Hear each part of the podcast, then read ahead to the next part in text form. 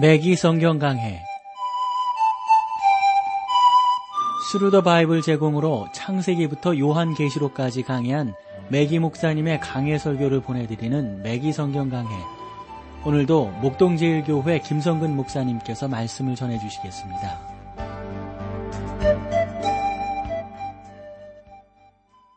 애청자 여러분 안녕하셨습니까? 매기 성경 강해 자 오늘은 디모데 후서 말씀 여러분들과 함께 나누도록 하겠습니다. 먼저 이제 서론을 나눠보면 이제 아래에 제시할 그 시간적 연대표가 이 디모데 후서가 사도 바울의 사역에서 어떠한 위치를 차지하고 있는가 하는 것을 잘 설명해 준다고 보는데요. 예를 들어서 바울은 이 디모데 후서를 AD 한 67년경에 썼다라고 보여지거든요. 뭐 일단 좀 본다면 한 58년경에 사도 바울이 예루살렘에서 체포되었다고 본다고요. 그리고 61년 이때 대략 바울이 로마에 도착하지 않았는가 보고 1차로 바울이 3년 동안 감옥에서 보내고 어 그러면서 로마의 여러 통치자들 앞에 끌려다니면서 신문을 받게 되는 거죠. 사실 바울이 이렇게 포로의 몸이 되어서 이 로마까지 온 이유가 바로 이렇게 여러 통치자들 앞에서 신문하면서 기독교가 어떠한 것인가를 증거하기 위한 것이었었죠.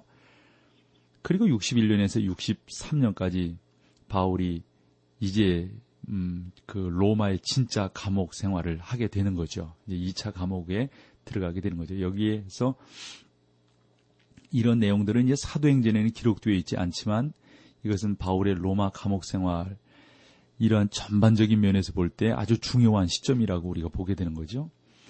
그리고 중요하게 보는 게 64년에서 67년까지 이제 한 번 감옥에서 석방되었다가 이 기간 또 여러 지역을 다니게 되죠. 이때 마게도냐로부터 디모데 전서와 그다음에 디도서를 쓰게 되는 거죠.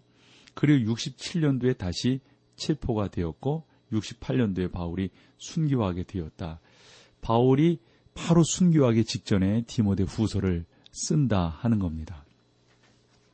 그러므로 이 디모데 후서가 사도 바울의 사역에 있어서 얼마만큼 영적으로 중요하고 위치적으로 의미 있는지를 우리가 잘 알게 되는 겁니다. 디모데 후서의 주제와 어조를 말해주는 두 구절은 아래와 같습니다. 예를 들어서 디모데 후서 2장 15절에 보면 내가 진리의 말씀을 옳게 분변하며 부끄러울 것이 없는 일꾼으로 인정된 자로 자신을 하나님 앞에 드리기를 심쓰라. 디모데후서 4장 2절을 보면 너는 말씀을 전파하라 때를 어떤지 못 어떤지 항상 심쓰라. 범사의 오래 참음과 가르침으로 경책하며 경계하며 권하라. 저는 여러분이 이 디모데 후서를 저와 함께 이렇게 쭉 다루면서 다른 이 표현보다도 이 한마디를 좀 강조하고 싶은데요. 그것은 충성입니다. 고난 중에 충성하게 되는 것이 1장에서 나오게 되고요. 봉사 중에 충성하는 것을 2장에서 우리가 발견할 수가 있고요. 3장과 4장 5절까지 배교 가운데서 충성하는 것, 그리고 4장에서 6장 마지막 절까지 아, 주님은 버림받은 자기의 종들에게 충성하심을 우리에게 잘 보여주고 있습니다. 그러니까 이 디모데 후서를 통해서 충성이라고 하는 덕목이 얼마나 간절하고 아름답게 표현되고 있는지를 우리가 아는 것이 무엇보다도 중요하다고 봅니다. 여러분, 사람은 누구든지 죽기 전에 남기는 말이 참 의미 있습니다. 그것을 유언이라고 말을 하는데요. 그렇기 때문에 디모데 후서가 사도 바울이 순교하기 바로 직전에 기록되었다는 그 시기적 어, 어떤 그 의미에서 참 중요한 것을 우리에게 던져준다고 봅니다. 그렇습니다. 디모데후서는 바울의 마지막 편지입니다. 본서에는 사도 바울의 다른 서신서에서 찾아볼 수 없는 나름대로의 슬픈 분위기를 엿볼 수가 있습니다. 그럼에도 불구하고 승리의 어조를 여기서 볼 수가 있죠. 내가 선한 싸움을 싸우고 나의 달려갈 길을 마치고 믿음을 지켰으니 이제 후로는 예? 우리 주님께서 나에게 의로운 심판관이 되셔서 정말 승리의 멸류관을 주실 것이다. 이 디모데후서 4장 7절 말씀인데요. 이것은 바울이 손수 쓴 그 자신의 아, 묘비명과 같다고 볼 수가 있습니다. 본서가 바울의 마지막 서신서였으므로 매우 개인적인 특징이 드러나고 있습니다. 아, 이 짧은 아, 어떻게 보면 이 내장 가운데서 아, 정말 그 개인적인 언급은 한 25번 이렇게 나오게 되거든요. 예를 들어서 아까 제가 말씀드릴 때 그 충성 1장이 고난에 대해서 충성이고요. 2장은 봉사 중에 충성이고요. 3장은 배교 가운데 충성이고요. 4장은 그 주님께서 버림받은 자신의 종들에게 충성하신 것을 보여준다고 했지 않습니까? 그렇듯이 이 바울은 계속해서 충성이 얼마나 중요한지를 이 디모데 후서를 통해서 아, 믿음의 아들 디모데에게 가르치기를 원했던 것입니다. 바울은 디모데 후서에서 복음 전파의 궁극적인 결과에 대해서 말을 합니다. 복음을 전파한 결과 온 인류가 전체적으로 회개하지도 않으며 또 천년 왕국에 들어오지도 않을 것이다 하는 건데요. 오히려 이 땅에서 믿음을 더럽게 하는 배교가 더 일어나게 될 것이다 하는 것을 가르쳐 주고 있습니다. 사실상 이 시대의 종말에는 두 가지의 떠남이 있음을 알게 됩니다. 하나는 휴거라고 하는 교회의 떠남이고요. 여러분 휴거라고 하는 말은 붙잡아 올린다라는 의미 하르파조에서 온 말이죠. 예를 들어서 대사로니가전서 4장 16절로 17절을 보면 주께서 호령과 천사장의 소리와 하나님의 나팔로 친히 하늘로 쫓아 강림하시리니 그리스도 안에서 죽은 자들이 먼저 일어나고 그 후에 우리 살아남은 자도 저희와 함께 구름 속으로 끌어올려 공중에서 주를 영접하게 하시리니 그리하여 우리가 항상 주와 함께 있으리라. 그렇죠? 신자들은 분명히 죽을 것입니다. 그러니까 이 땅 위에 남아있는 모든 사람들은 다 죽게 될 것입니다. 어, 그럼으로 인해서 휴고가 이루어지게 되고 그럼으로 인해서 주님을 더 귀하게 만나게 되는 것이죠. 그래서 어, 우리가 그 누가복음 18장 8절을 보면 인자가 올 때 세상에서 믿음을 보겠느냐라고 말씀하셨어요. 헬라어 원문은 부정적인 답변을 기대하는 의문문입니다. 그러니까 그러므로가 아니고요. 인자가 오실 때 이 땅 위에서 믿음을 찾아보지 못할 것이다. 이렇게 대답한 것입니다. 이러한 견해는 오늘날의 사회복음과 조화를 이루지 못합니다. 사회복음은 사회 체계를 바꿈으로써 이 세상을 변화시킬 수 있다고 기대를 하는데, 아유, 우리의 복음적인 입장에서 보면 이것은 망상이라고요. 디모데 후서에 나오는 탄식을 용납하지 않는 그러한 아, 그 모습들 속에서 그게 뭐 계몽주의라든가 뭐, 뭐 사회복음주의라는 이 모든 것들이 다 인간이 만들어낸 어떤 이념이고 그 가운데서 이 세상이 변화될 거라고 기대를 하는데 절대적으로 성경은 그렇게 되지 않는다 하는 것을 가르쳐 주고 있습니다. 무서운 배교가 종말에 일어나게 될 것이고 계속적으로 싸움의 소식들이 전쟁의 소식들이 더 일어나게 될 거라고 하는 것을 우리 가운데 잘 보여주고 있습니다.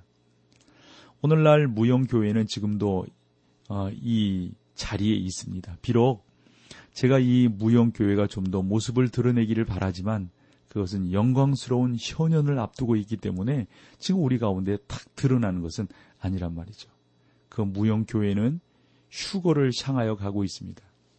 이것은 오늘 우리가 사는 이 시대를 위한 커다란 위로가 되는 겁니다.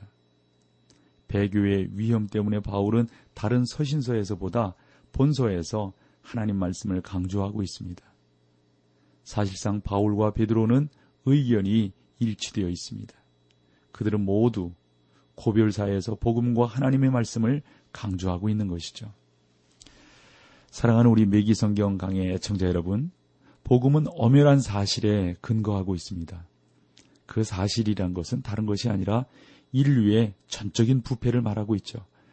그래서 다시 말한다면 이 세상이라고 하는 것은 부패한 인간들이기 때문에 성경이 정확하게 하늘나라를 말씀하는 그 나라를 이 땅에서 이룰 수가 없다는 것이죠.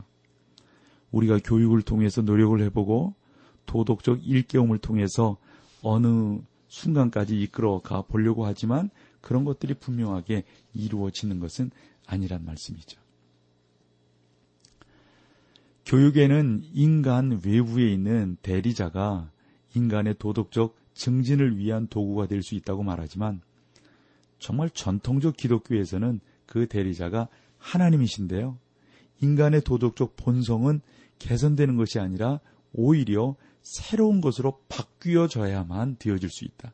그러니까 우리가 뭐 내 안에 있는 것을 개발시키고 뭐 이래 가지고 되어지는 것이 아니라 정말 완전히 하나님께서 바꿔 놓기 전까지는 안 되는 거죠. 에베소서 2장을 여러분들이 기억하실 터인데 우리는 본질상 진노의 자녀였습니다. 우리는 죽었었습니다.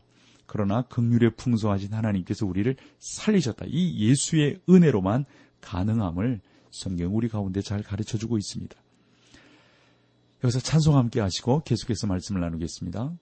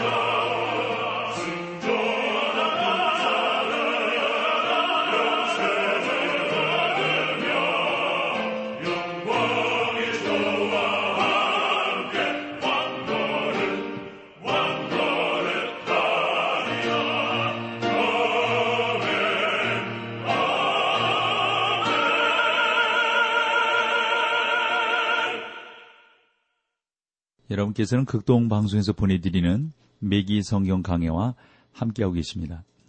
어, 저희가 이제 어, 먼저 번에도 계속해서 이 디모데후서 그 서론을 말씀드렸는데요. 조금 더 어, 말씀드리도록 하겠습니다. 그러니까 바울은 계속해서 하는 말이 인간 자체를 가지고서는 소망이 없다. 우리 가운데 예수 그리스도의 은혜와 그 핏부림의 역사가 있기 전까지는 소망이 없다. 그런데 세상은 계속해서 인간 자체의 소망을 갖고 교육을 시키고 개발을 시켜서 그 안에서 뭔가를 이루어 보려고 하는데 그것은 가능치 않은 것이다 하는 것이 성경이 우리 가운데 교훈하려고 하는 그러한 내용입니다. 인간은 이러한 상태에 놓여 있기 때문에 완전한 순종을 통하여 구원을 얻을 수가 없습니다. 왜냐하면 인간이 완전한 순종을 할 수 없기 때문인 거죠. 그러므로 한 번 더 말씀드리면 유일한 해결책은 하나님의 은혜의 복음밖에 없습니다. 그 복음은 그리스도의 부활과 죽으심에 근거하여 죄인들을 구원합니다. 그리스도에 대한 믿음이 인간의 생활을 변화시키는 거죠. 우리는 오늘날 온 지구상에 걸쳐 하나님 은혜의 복음으로 변화된 사람들의 생생한 증거를 목도하고 있습니다. 자유주의자들은 죄인에 대한 하나님의 은혜를 제시하기보다는 세 가지 다른 방향으로 나아가고 있는데요. 몇몇 자유주의적 강단으로부터 우리는 많은 인간들의 인기를 얻으려는 심리학 강의를 듣게 됩니다. 그 심리학 강의는 아래와 같은 제목들을 다룹니다. 극복하는 방법, 창조적인 사고 방법, 확신을 가지고 긍정적으로 생각하는 방법, 뭐 이런 거 있지 않습니까? 요즘 뭐 그런 지적들을 많이 하거든요. 강단이 너무 심리학 강의가 이루어지고 있다. 이런 말들을 하는데 그런 면에서 다시 한번 우리가 올바른 모습으로 나아가려는 노력을 하지 않으면 안 되는 것이죠. 그들은 우리가 영원히 진보하고 있다고 말을 합니다. 이것은 인기 있는 심리학이며 앞으로 어, 퇴조할 것 같지 않은데 아마도 이러한 내용들은 계속해서 우리나라 가운데서도 이루어지지 않겠는가 하는 내용들을 바라보게 됩니다. 그리고 또 하나는 이제 사회복음이라고 불리우는 세 번째 유형의 자유주의가 있는데 그들은 좀 더 나은 인간관계, 뭐 평화주의, 사회정의, 뭐 요즘에는 그래서 뭐 기독교적 사회정의 뭐 이런 것들을 많이 외치잖아요. 우리나라도 보면은 뭐 기운실 같은데 뭐 이런 좋은 단체이지만 그런 모습들을 통해서 기독교라고 하는 것이 윤리적이어야 된다. 이것이 기독교다. 이렇게만 보여지는 것은 올바른 기독교상이라고 볼 수가 없는 것이죠. 우리는 보다 나은 어떤 인간 관계에 대해서 우리는 분명히 추구해야 되지만 그것이 우리의 소망이요. 우리를 구원하는 하나의 단계일 수는 없다. 그래서 우리는 오직 하나님의 은혜의 복음만이 인간을 한 형제로 묶어주고 사회를 개혁할 수 있고 하나님의 나라를 이루어갈 수 있다고 하는 사실들을 깨닫게 되는 겁니다. 오직 하나님의 은혜의 복음을 선포함으로써 인간의 문제를 해결할 수가 있습니다. 그 마틴 루터가 그런 표현을 했는데요. 하나님께서 무에서 유를 창조하셨다는 사실을 알아야 한다 하는 겁니다. 인간이 아무것도 가진 아무것도가 아닌 존재이지만 하나님은 그 인간을 통해서 일하실 수 있다고 하는 사실. 예수 그리스도를 통한 하나님의 은혜는 인류를 구원하고 변화시킬 수 있는 방법이라고 하는 사실. 이런 내용들을 이 디모데 후서가 우리에게 쭉 가르쳐 주고 있는 겁니다. 그래서 1장은 이 복음의 고난이잖아요. 그래서 1절에서 7절이 서론이고요. 8절에서 11절까지를 보면 부끄러운 아, 부, 그, 부끄러워하지 않고 고난에 참여하는 사람에 대해서 말씀하고 있고 12절로 18절까지는 부끄러워하지 않고 오히려 확신을 가지는 모습을 우리 가운데 소개하고 있습니다. 그 다음에 이제 2장은 그 적극적인 봉사에 대해서 우리에게 교훈하고 있는데, 아, 그 1, 2절은 아들입니다. 3, 4절은 좋은 군사고요. 5절은 경기하는 자고 6절에서 14절은 농부고 15절에서 19절은 일꾼이고 20절에서 23절은 그릇입니다. 24절에서 26절은 종입니다. 그리고 3장에서 4장 5절까지는 다가오는 배교에 대해서 쭉 말씀을 하고 있습니다. 3장 1절로 9절로 보면 말세의 형편을 말씀하고 있고요. 10절로 17절은 말세에 있어서 성경의 권위를 말하고 있습니다. 그리고 4장 1절에서 5절은 말세를 위한 교훈들을 그리고 나머지 4장 6절에서 22절은 주님께 대한 충성과 주님의 충성을 우리에게 보여주는데 거기에 바울의 유언과 간증이 6절에서 8절까지 있고 9절로 22절까지 마지막 말씀 이렇게 구분을 해 볼 수가 있습니다. 본문으로 조금 이제 들어가 볼게요. 1장 1절입니다. 하나님의 뜻으로 말미암아 그리스도 예수 안에 있는 생명의 약속대로 그리스도 예수의 사도된 바울은 또 여기서 분명히 자기가 본인이 사도가 된 그 어떤 그 과정에 대해서 정확하게 설명하기를 디모데전서 1장 1절에도 똑같으죠. 어? 아, 바울이 하나님의 명령을 따라서 사도가 되었다 하는 것을 지금 한 번 더 확인시키고 있습니다. 우리는 하나님의 명령이 하나님의 뜻을 계시해 주지만 그 명령들이 전체적인 하나님의 뜻은 아니라는 사실을 한번 살펴본 적이 있습니다. 그러니까 고 우리가 그런 거 있거든요. 하나님의 그 섭리가 있다고요. 하나님의 섭리. 그 섭리 안에서 구원이 이루어지는 거거든요. 그러니까 이 전체적인 그림이 있고요. 그 전체적인 그림 가운데서 조금 더 볼 수 있는 그러한 내용들.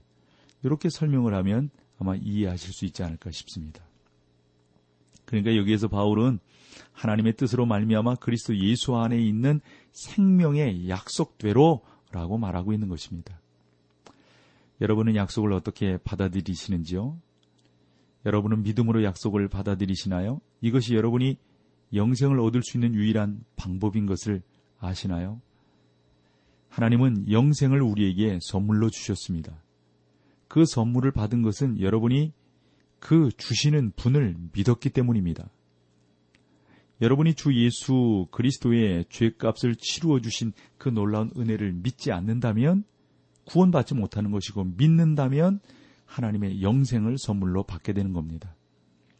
오늘도 예수님은 우리의 믿음에 따라서 하늘나라를 좀 더 확실하게, 좀 더 분명하게 보여주시는 것이죠. 여러분이 주님을 믿고 주님의 길로 나온다면 주님께서 여러분을 높여주실 것입니다. 그러므로 그리스도 예수 안에 있는 생명의 약속은 오직 그리스도만이 영생을 얻을 수 있는 유일한 길임을 밝혀 줍니다. 2절을 보실까요? 사랑하는 아들 디모데에게 편지하노니 하나님 아버지와 그리스도 예수 우리 주께로부터 은혜와 극률과 평강이 내게 있을지어다. 바울은 디모데에게 사랑하는 아들이라고 말을 했습니다. 왜냐하면 디모데가 사도 바울에게 커다란 기쁨이었기 때문입니다. 바울은 계속해서 은혜와 극률과 평강이 내게 있을지어다 라고 말을 합니다. 우리가 디모데를 디모데 전설을 공부하면서도 언급을 했듯이 그 인사에는 극률이라는 말이 포함되어 있는 것이죠. 우리가 마땅히 받아야 할 정죄와 심판을 내리지 않는 하나님의 극률이 많으신 그 은혜가 우리의 삶 속에 놀라웁게 남아 있는 것입니다. 바울은 많은 극률이 필요한 사람이었으며 우리 자신도 마찬가지죠. 다행히도 하나님은 우리에게 풍성한 극률을 베풀어 주셨습니다. 하나님 아버지와 그리스도 예수 우리 주께로부터 그 놀라운 그 극률의 풍성함이 우리 가운데 내리어진다고 하는 것은 그 아름다운 은혜가 아닐 수가 없습니다. 3절을 볼까요? 나의 밤낮 간구하는 가운데 쉬지 않고 너를 생각하여 정결한 양심으로 조상쪽부터 섬겨오던 하나님께 감사하고 디모데는 바울의 기도 제목 가운데 포함되어 있었습니다. 우리가 이제 이런 것들을 주일학교 때 이렇게 배우게 되는데 바울이 그 기도하는 제목을요 쭉 이렇게 기록해서 기도했다고 하는 것은 참 우리 가운데 놀라운 교훈을 줍니다. 그러므로 우리도 지금 기도할 때, 뭐, 그때 생각나는 것만을 기도하시지 말고요. 기도의 제목들을 목록을 만들어서 적어가지고 기도하는 것. 그것이 무엇보다도 중요하다고 보는 거죠. 매기 성경 강해. 지금까지 Thru the Bible 제공으로 창세기부터 요한계시록까지 강해한 매기 목사님의 강해 설교를 목동제일교회 김성근 목사님께서 전해주셨습니다. 이 시간 방송 들으시고 청취 소감을 보내주신 분께는 나침반 출판사에서 신앙서적을 보내드립니다. 청취 소감을 남겨주실 분들은 극동방송 홈페이지에 매기 성경 강해로 들어오셔서 사연을 남겨주시거나 문자로 참여하실 분들은 한 통에 50원의 유료 문자 샵 1069, 샵 1069번으로 보내주시기 바랍니다. 매기 성경 강해 오늘 순서를 마칩니다.